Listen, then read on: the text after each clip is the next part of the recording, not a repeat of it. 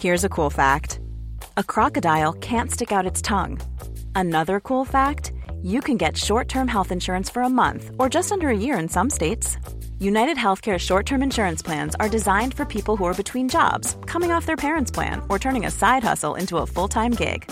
Underwritten by Golden Rule Insurance Company, they offer flexible, budget-friendly coverage with access to a nationwide network of doctors and hospitals. Get more cool facts about UnitedHealthcare short-term plans at U H one dot com. It's that time of the year. Your vacation is coming up. You can already hear the beach waves, feel the warm breeze, relax, and think about work. You really, really want it all to work out while you're away. Monday dot com gives you and the team that peace of mind. When all work is on one platform and everyone's in sync, things just flow. Wherever you are, tap the banner to go to Monday dot com.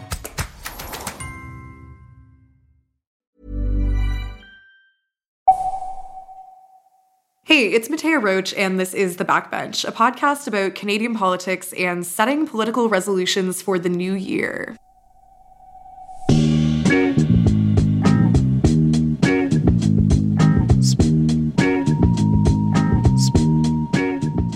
On today's show, Canada's foreign interference problem, the controversial carbon tax, the housing crisis, and the tenuous N D P Liberal Confidence Agreement. It's time to reflect and look back on a year of serious and sometimes ridiculous political turbulence. Joining me this week, we have missed her on the show as much as you probably have. She's a scholar, writer, and host of Red Surgeons. It's Riley Yesno. Hey, friend. Hi.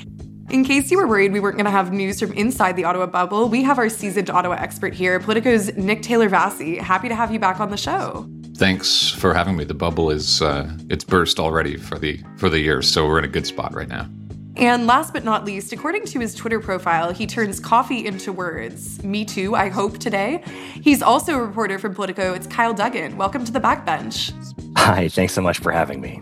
Let's get into it.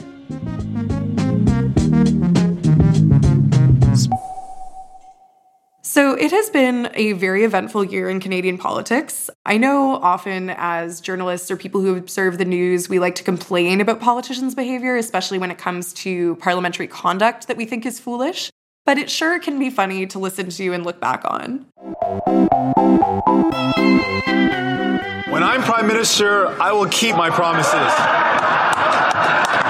Now, another promise. Let me try again. Start spreading the news. He's leaving today. He wants to be a part of it. New York, New York. Mister Speaker. And I'm the honorable member says singing is not allowed. Whether it's good or bad, it's not allowed. Mister Speaker, we're focused on the Prime Minister's vacation, and I know that there's a lot of Canadians who believe that he should take a permanent vacation. Yes, Mister Speaker, the Leader of the Opposition struggles with the concept of friendship, Mister Speaker. My father was godfather uh, to one of their... The only thing Canadian about the Prime Minister's vacation is the tax dollars forced to pay for it, Mister Speaker. When will this partisan hack finance minister finally understand that carbon tax causes inflation? Mister Trudeau, uh, Mister Speaker.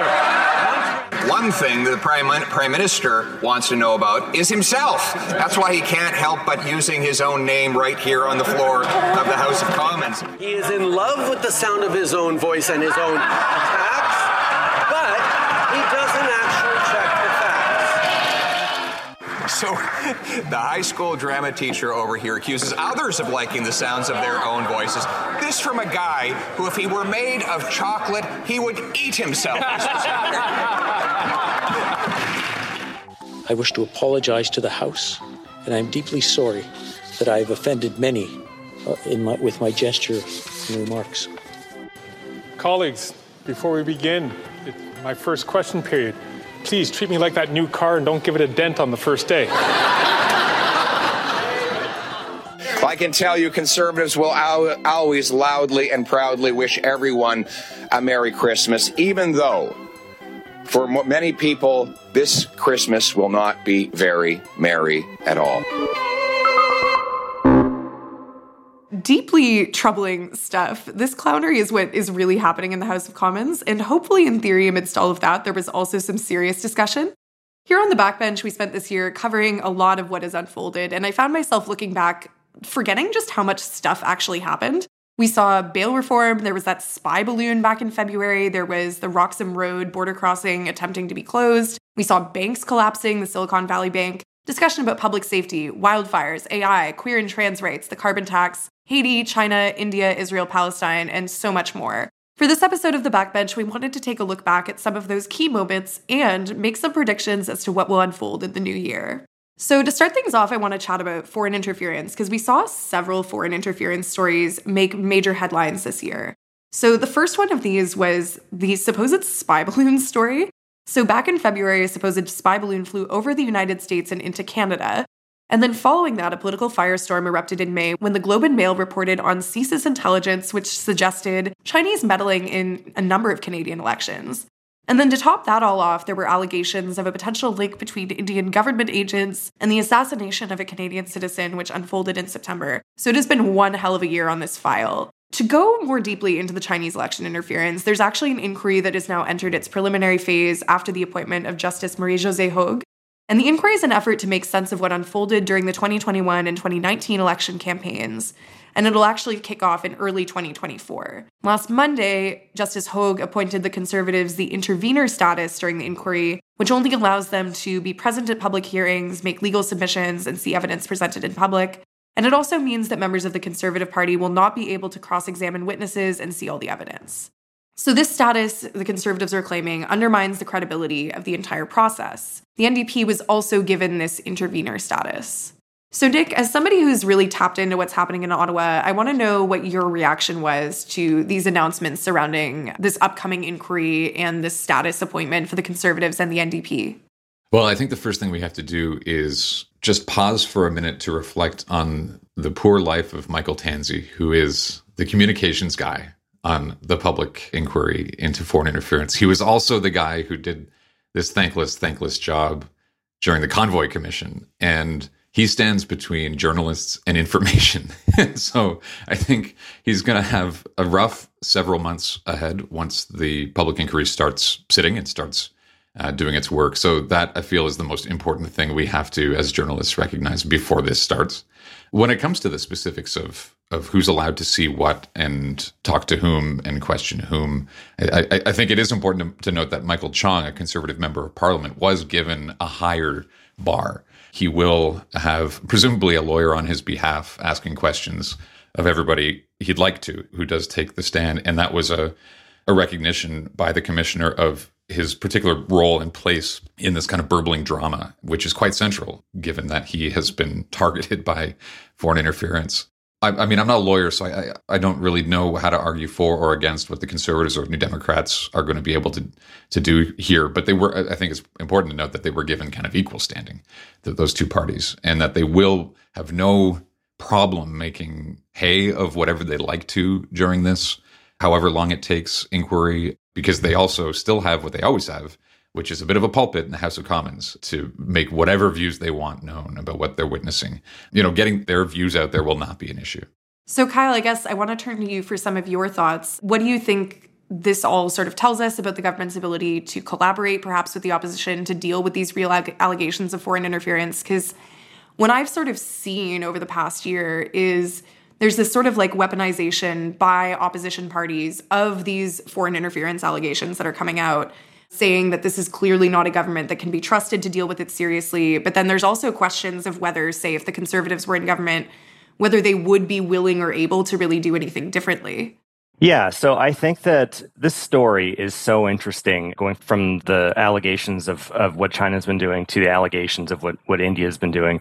It is kind of the story of the year. I, I don't know that it's going to be a ballot box question in the end, but to your point, it really put the Liberal government in a corner. They were on their heels for a very long time, pushed by the Conservatives and the N D P into calling a public inquiry, which they didn't want to do.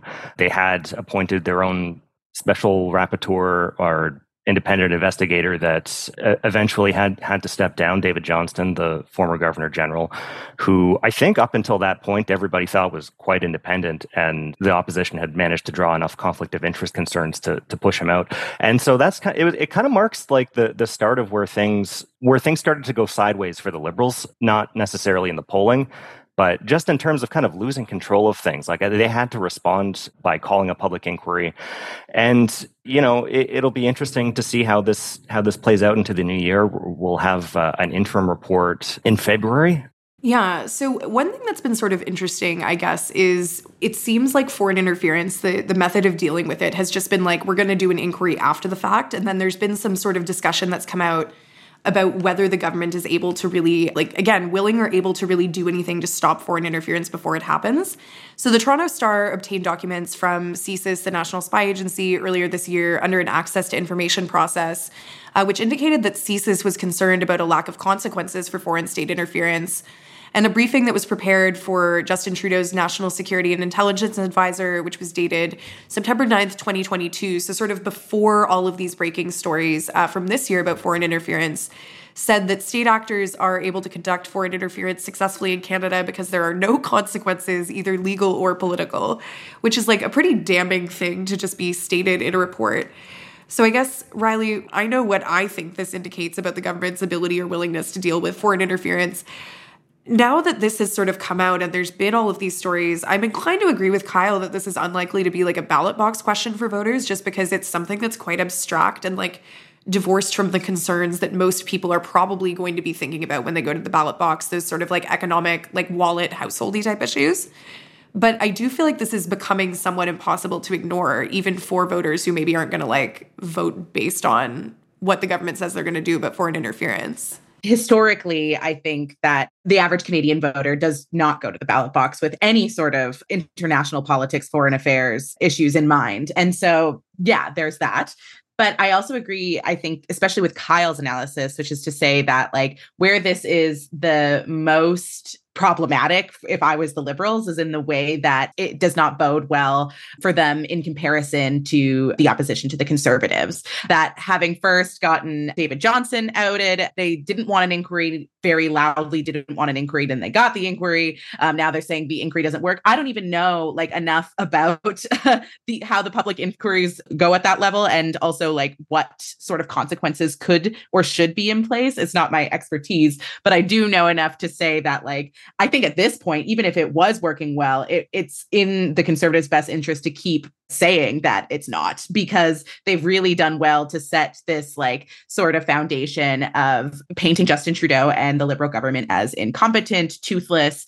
And especially, I think this is like inherently tied to context in the U S, where foreign affairs is like a much more prominent issue and people do pay more attention to it. And so I think that the Conservatives have kind of tapped into that sector of folks. And so, yeah, good on them. Sorry for Justin Trudeau, I guess.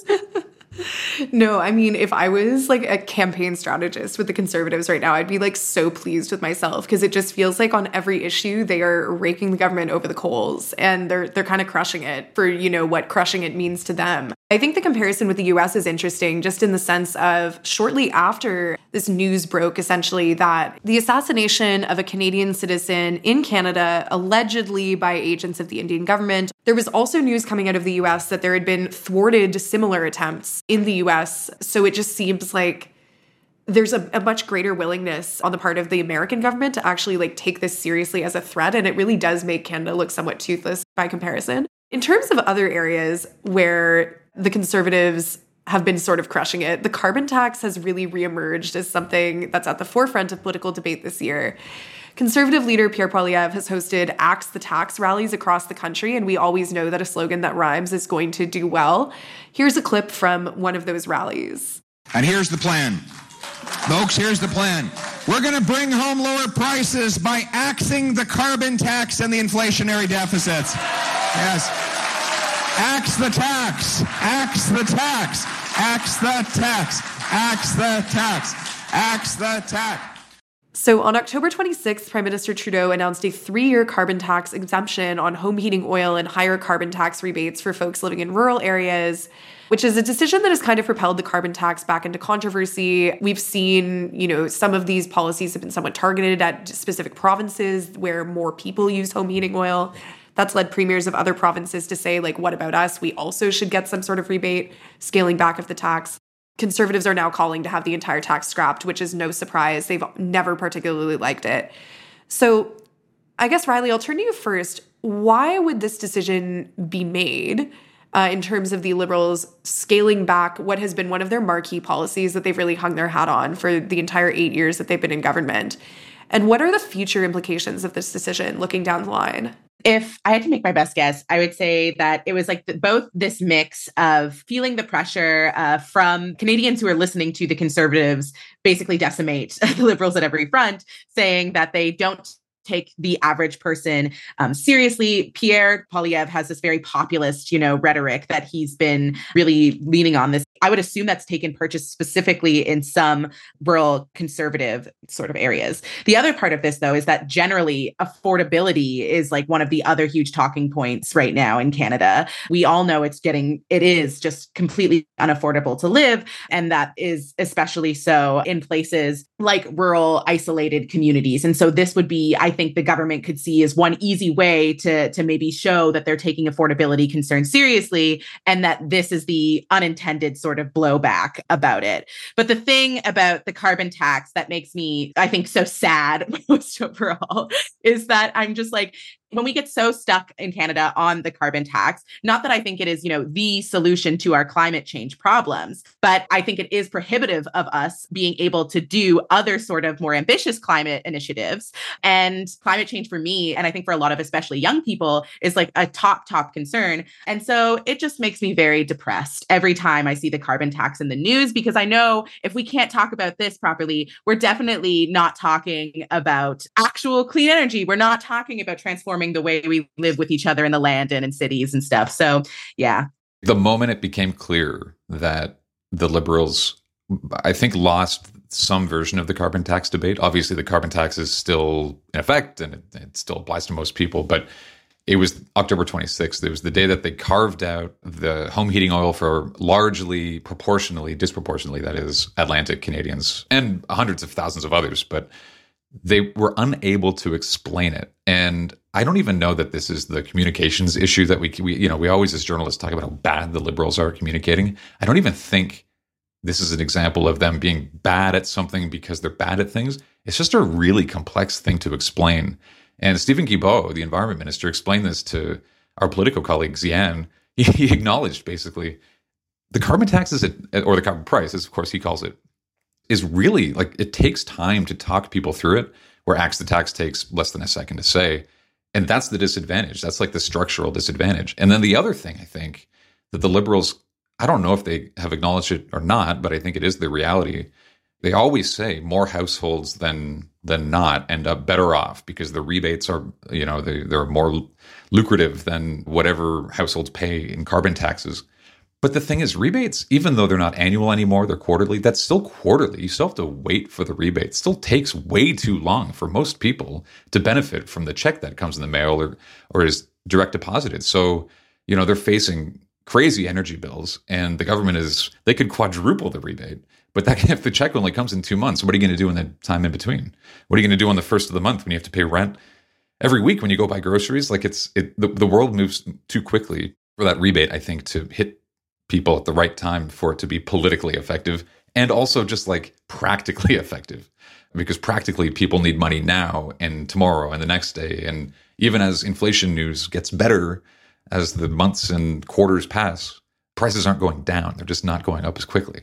By backsliding on, on the home heating oil, they've they've made kind of a tacit admission that it is an affordability issue, and that actually plays to Poilievre. I don't know if the Liberals, how much they had thought of that, but it it actually goes to make his argument for him. And it raises questions about how committed the Liberals are to the carbon tax policy in general. And also, as kind of an interesting side story of the whole thing, this is a bunch of backbench M Ps who had flexed their muscles and won. They won a fight against P M O. So I think that that's kind of reinvigorated or made some M Ps realize how much power they actually have within the governing caucus. I think there's like a cynical and a non-cynical way that you can look at it. The cynical way would be they're looking at sort of what polling numbers are saying. They're seeing that they are extremely likely to lose their seats if things kind of continue the way that they're going. And they have constituents who are very loudly concerned about the cost of home heating oil and just generally cost of like gas at the pump, like particularly people that are living in the more rural ridings in Atlantic Canada. And so they're seeing that and they're like, well, I, I need to save my ass and save my job. The non-cynical ways, of course, like these are real concerns that people have and they are representing those constituent interests. Like whichever way you look at it, there's like, I think it's it's quite savvy on their part to recognize that that's something that they need to advocate for.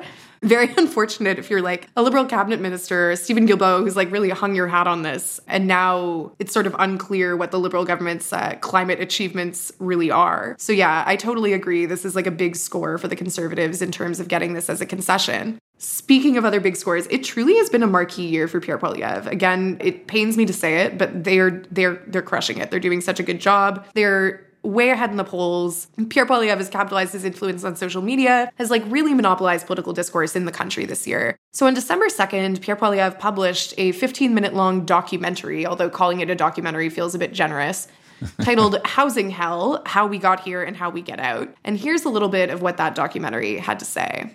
Something new and strange has happened in Canada. Canada is sitting on probably one of the largest housing bubbles of all times. Something we haven't seen before. An entire generation of youth now say they will never be able to afford a home. This is not normal for Canada. Personally, my favorite part of Housing Hell is when the narration says quantitative easing in a tone that makes it sound as though like a horror movie monster is being introduced, like the way that you might say like, and Godzilla returns. They use a complicated set of transactions that they call quantitative easing. And just does not really explain in any sort of way what quantitative easing is. If you want to convince someone that there's like a real problem with housing in this country, like this fifteen-minute thing will absolutely do it. What is less clear to me, at least, is what the Conservatives' sort of alternative is in terms of solving the housing crisis. So what is Poilievre and the Conservatives' actual plan when it comes to tackling housing affordability in this country?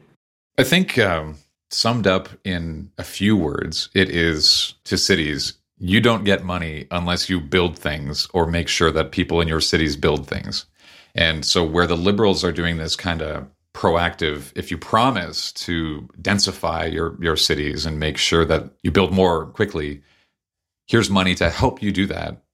Uh, Pierre Poilievre is saying, it's not on us to incentivize you with money. It's on you to to build things, and then you get rewarded for building things. I think well, there's a line in that video that says, if you fund promises, you get more promises. If you fund results, you get more results, which is a pretty compelling thing to say. And you can sort of, you can definitely see the logic in it. And so he's got a few specific kind of sub policies. Like he wants to reward cities that build near transit because he's arguing in favor of public transit, which is, I think a lot of people would not have perhaps expected that from Pierre Poilievre. But what it really boils down to is no more will the money from Ottawa come and then there will be some expectation of in uh, some sort of framework time period, some measure of results, maybe it, it'll be build it, and then the checks will flow. Yeah, and I think we've seen in recent weeks, the Liberals have really ramped up their messaging around we are going to require cities to like demonstrate some sort of plans in order to access funding. But I think the, the line in terms of like a good comms line from the Conservatives of we want to see results and then you get money. Certainly, I think for people that are concerned about just like rampant government spending, which is another big thing that they've been hitting, sounds pretty compelling. Another question, because a big thing in Housing Hell is sort of like talking about just how bad the housing situation has gotten in the past eight years of Liberal government. Why do you think the Liberals and, you know, the N D P, now that they're sort of involved in the confidence and supply agreement with the Liberals and sort of participating in governing, why have they struggled when it comes to tackling the housing crisis? One of the reasons is that a lot of the, the factors are kind of beyond their control, right? So, for example, a major influence in, in this is interest rates. That's monetary policy. The government can't control interest rates. So, you know, they're on track to maybe go down starting early next year. So that that would be kind of a major advance. But in terms of like, when you talk about housing, there's so many different different aspects of it. There's affordability, there's availability, there's, you know, rental housing and and mortgages and so on. We we need something like six million homes in the next ten years. And, you know, it doesn't matter what the government's going to do. They they can't produce that many yeah, homes like, like at the snap of their finger. So they're going to struggle no matter what. Like this is not a short-term fix issue.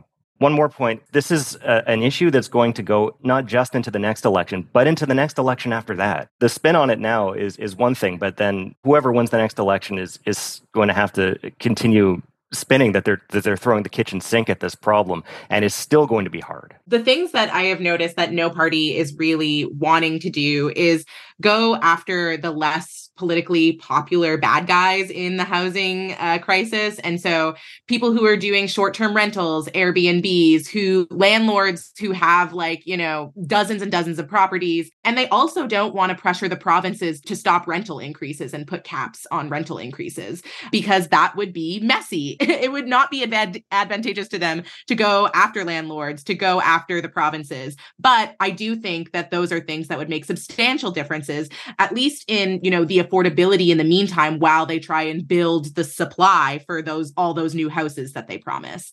And so until then, we're getting things that are like these little Band-Aid solutions, like, you know, first-time home buyer subsidies and all of those things that might be, you know, fine ostensibly, but they don't actually get at a problem at the root and just try and get a handful of people into a market that is just unaffordable, point blank. So a little bit more ambition would be nice from any party, really.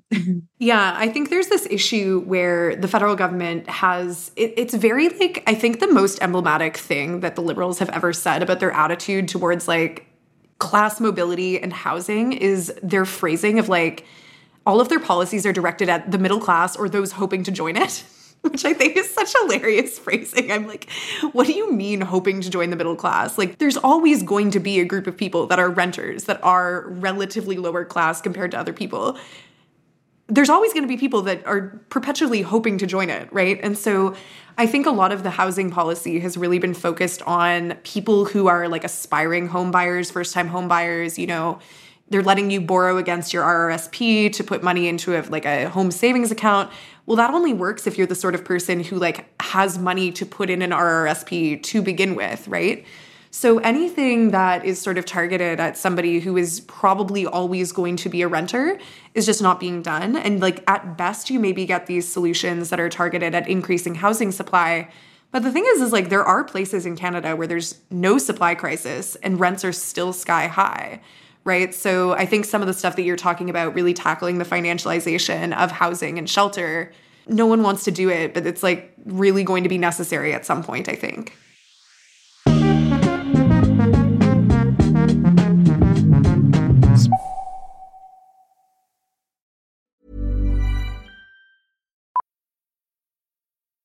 Millions of people have lost weight with personalized plans from Noom. Like Evan, who can't stand salads and still lost fifty pounds. Salads generally for most people are the easy button, right? For me, that wasn't an option. I never really was a salad guy. That's just not who I am. But Noom worked for me. Get your personalized plan today at Noom dot com. Real Noom user compensated to provide their story. In four weeks, the typical Noom user can expect to lose one to two pounds per week. Individual results may vary.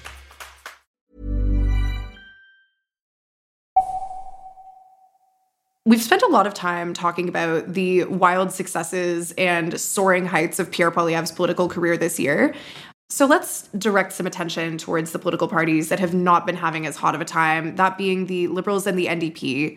Uh, so the confidence and supply agreement between the Liberals and the N D P, which was signed in March of twenty twenty-two, is now almost two years old.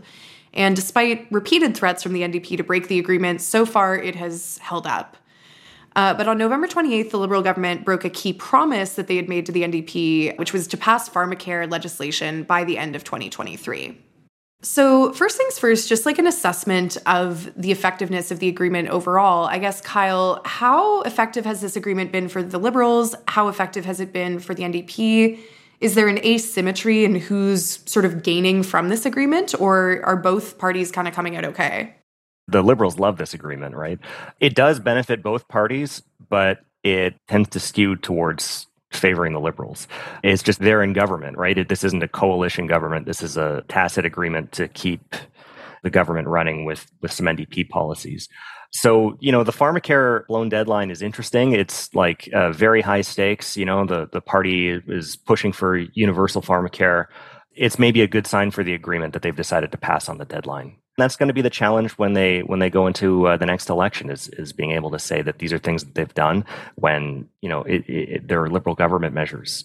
And I would say, like, the Liberals' communications have in general not been very good, but they have been quite successful, I would say, in sort of taking ownership of a lot of the, I guess, what the N D P would want to characterize as their wins coming out of the confidence and supply agreement. And it's been very funny, like, so the dental care, like the new dental care plan is being expanded slowly. We saw at first uh, coverage for, I think it was kids under twelve. And now the coverage is slowly being expanded uh, to seniors, starting with seniors over the age of eighty-seven. And it's been very funny to see the N D P really like hanging, wanting to take credit for it so much when it's this plan that's being sort of introduced in increments. Obviously better for them than no plan at all. It is a real win. But it seems like they're having a lot of difficulty actually getting people to see their role in all of this. I don't know, Nick, what are your thoughts on, on this? Yeah, I mean, I, I think the...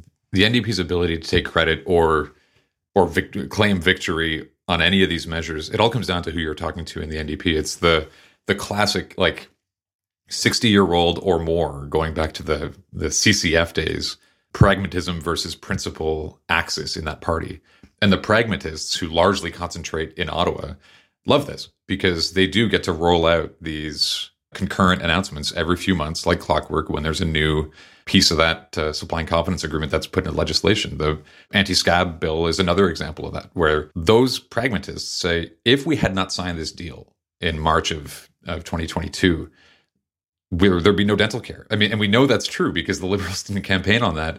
And Chrystia Freeland's budget, which was tabled like four, what, four or five weeks or something after that, or even less maybe, after that deal was was struck, included dental care money that that totally underestimated the cost of it. And so the the speed with which the Department of Finance bureaucrats had to react to this deal, I think, was a testament to the N D P's ability to actually impact government. And so they're looking at the rollout of this program, which was always the plan, right? The, the plan was always to phase in by the election year, which Liberals and New Democrats both would have thought could play to their advantage to be able to campaign on a, a fully rolled out program, is a sign that they... Yeah, they're they're here to play. But of course, then the principled N D Pers across Canada say, what the hell are we doing? We're moving our red lines. Now PharmaCare's next. PharmaCare, of course, should take a, a good amount of time to whip into shape because it is so complex. It will take so many conversations with provinces, and it will be so expensive at a time when the government keeps talking about cutting, cutting, cutting, not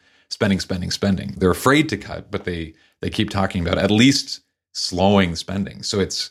I think on balance, more people are happy with the agreement than not, because it still gives them a reason to be relevant at this point in, in a minority government. But I think a lot of them are, are being realistic and saying, okay, but when we go and campaign on any of these things, we know that they are, as we've talked about already on this podcast, government announcements. The junior partner in a in, a, in an arrangement like this almost never comes out on top. One conversation that I had with a lot of people over the course of the year was, because the government is being propped up essentially through this confidence and supply agreement um, and are in a minority government situation, there's always chatter of, like, could there be an election on the horizon? And the latest we could see an election would be in the fall of twenty twenty-five, but I have heard people speculate, you know, as to whether the N D P would ever consider breaking the confidence and supply agreement.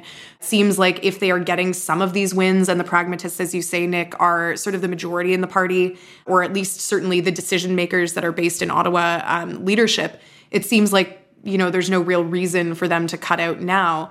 Do either of you have any predictions for the future of this relationship, considering that, like, in theory, an election could be around the corner?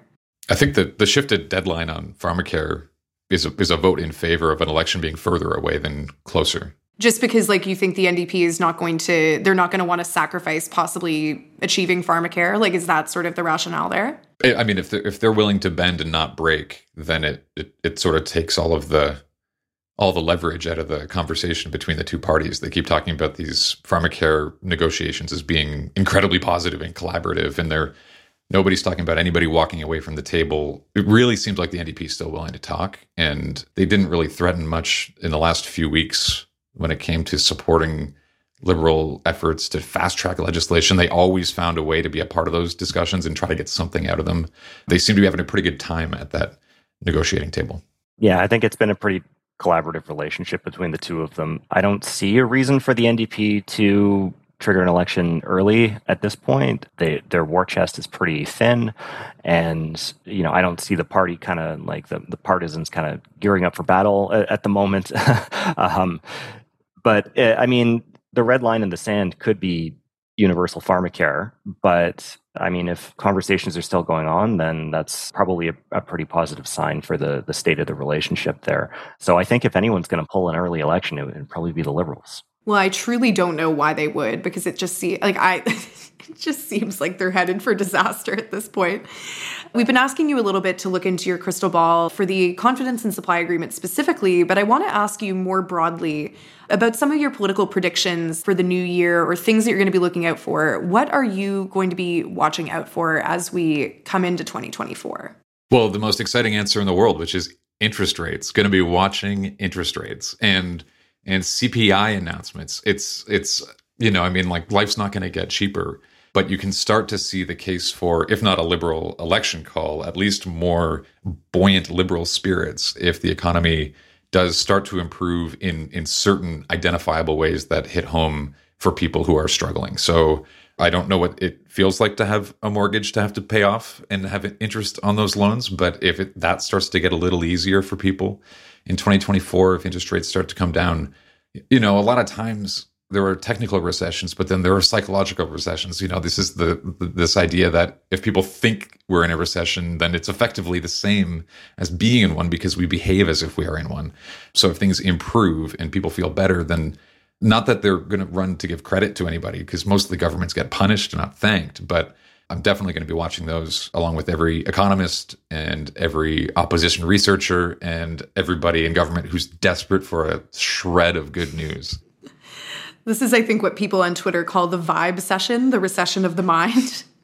It's real, though. It's yeah. so real. Vibes is everything, man. No, it, it, it, we are living in a vibes-based economy, one hundred percent. And our politics are becoming very vibes-based, I would say.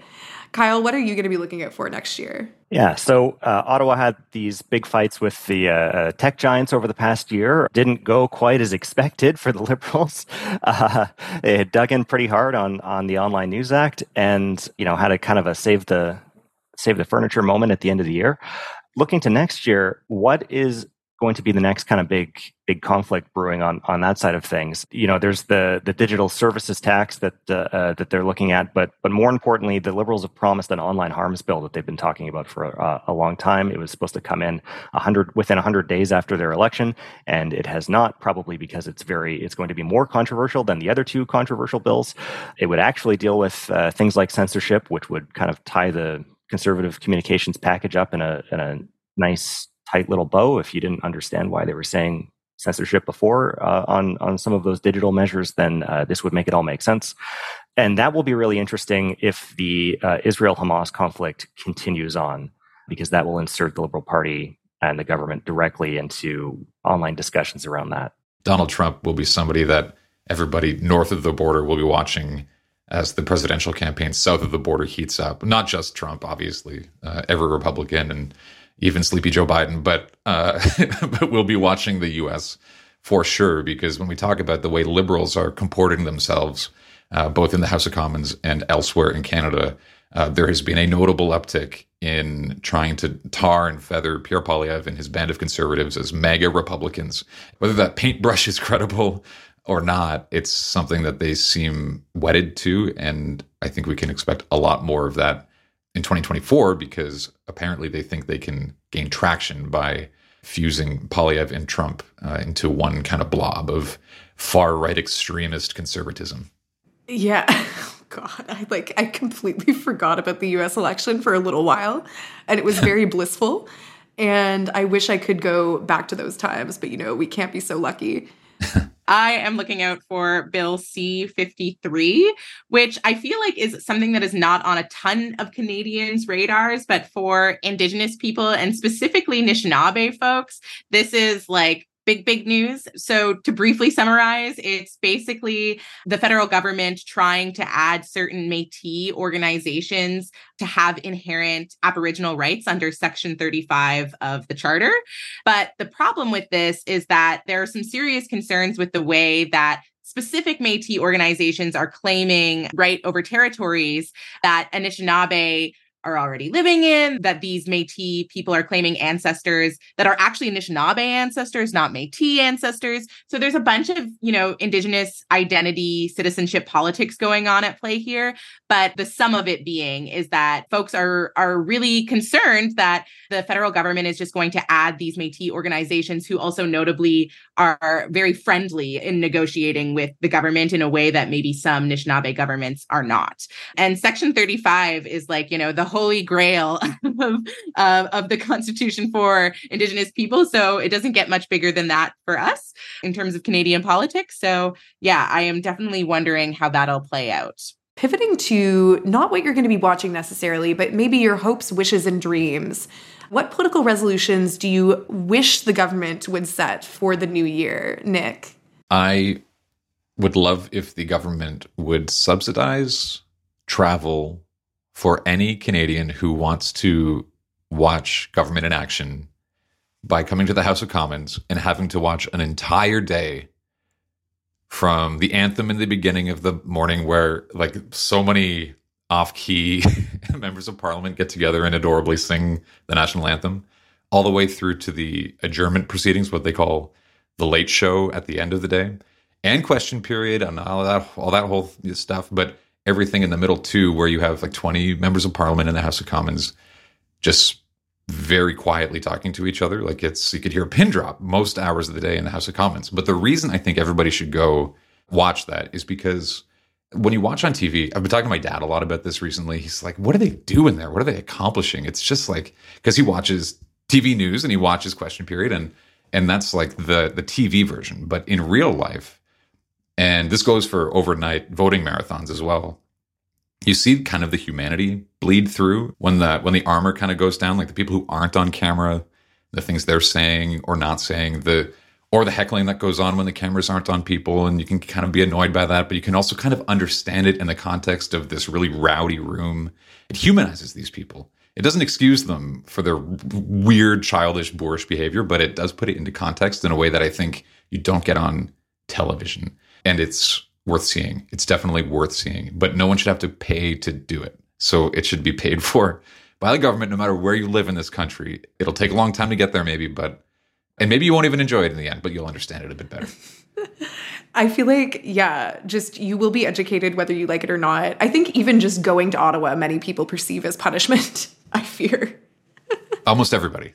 And Riley, last but not least, what are your wishes, hopes, and dreams for twenty twenty-four? I want news back on my social media. I feel like this, we've been talking about this in in a in some sort of ways, talking about online acts. But I'm like, I miss having news on my social media. I hate having to search it up. I feel dumber for it. I know that others must as well. Give me, give me back news. Uh, all right, let's adjourn. That's been The Backbench. We'll talk again in twenty twenty-four. Um, whatever kind of year you had this year, I hope that the next one will be better, whatever that means for you.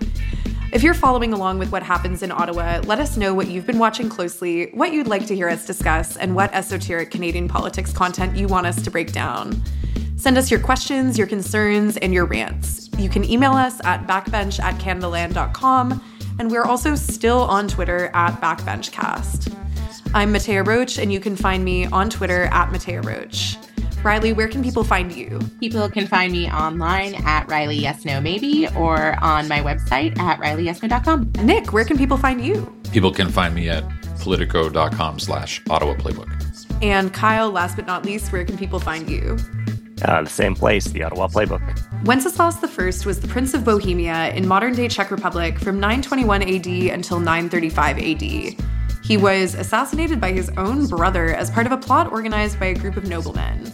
He was considered a martyr and saint immediately after his death, and he has been immortalized in the Christmas carol Good King Wenceslas. A real bop. This episode was produced by Aviva Lessard and Noor Azrieh, with additional production by Caleb Thompson. Our managing editor is Annette Ejiofor. Our editor-in-chief is Karen Pugliese. Theme music is by Nathan Burley. If you value this podcast, support us. You'll get premium access to all our shows ad-free, including early releases and bonus content. You'll also get our exclusive newsletter, discounts on merch, tickets to our live and virtual events, And more than anything, you'll be a part of the solution to Canada's journalism crisis by keeping our work free and accessible to everybody.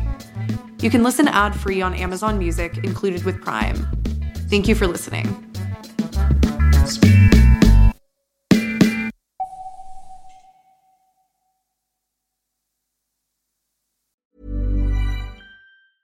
Small details are big surfaces. Tight corners are odd shapes. Flat, rounded, textured, or tall. Whatever your next project, there's a spray paint pattern that's just right. Because Rust-Oleum's new Custom Spray five in one gives you control with five different spray patterns. So you can tackle nooks, crannies, edges, and curves without worrying about drips, runs, uneven coverage, or anything else. Custom Spray five in one. Only from Rust-Oleum. Planning for your next trip? Elevate your travel style with Quince. Quince has all the jet-setting essentials you'll want for your next getaway, like European linen, premium luggage options, buttery soft Italian leather bags, and so much more. And is all priced at fifty to eighty percent less than similar brands. Plus, Quince only works with factories that use safe and ethical manufacturing practices. Pack your bags with high-quality essentials you'll be wearing for vacations to come with Quince. Go to quince dot com slash pack for free shipping and three sixty-five day returns.